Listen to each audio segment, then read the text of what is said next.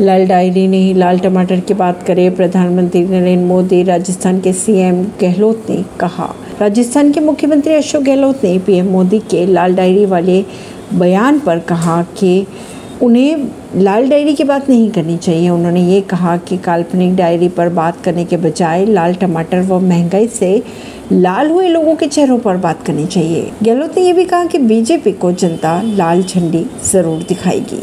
दशकों बाद देश में ऐसी सरकार आई है जो किसानों का दुख, दर्द समझती है। राजस्थान में प्रधानमंत्री नरेंद्र मोदी ने कहा। पीएम मोदी ने सीकर में पीएम किसान सम्मान निधि योजना के तहत आठ दशमलव पाँच करोड़ किसानों के खातों में सत्रह हज़ार करोड़ से ज़्यादा ट्रांसफ़र किए। उन्होंने पंद्रह हज़ार से ज़्यादा एपीओ के लिए open network for digital commerce का लोकार्पण भी किया। ऐसी खबरों को जानने के लिए जुड़े रहिए जनता सरिश्ता पॉडकास्ट से, परवीन ऋषि नई दिल्ली से।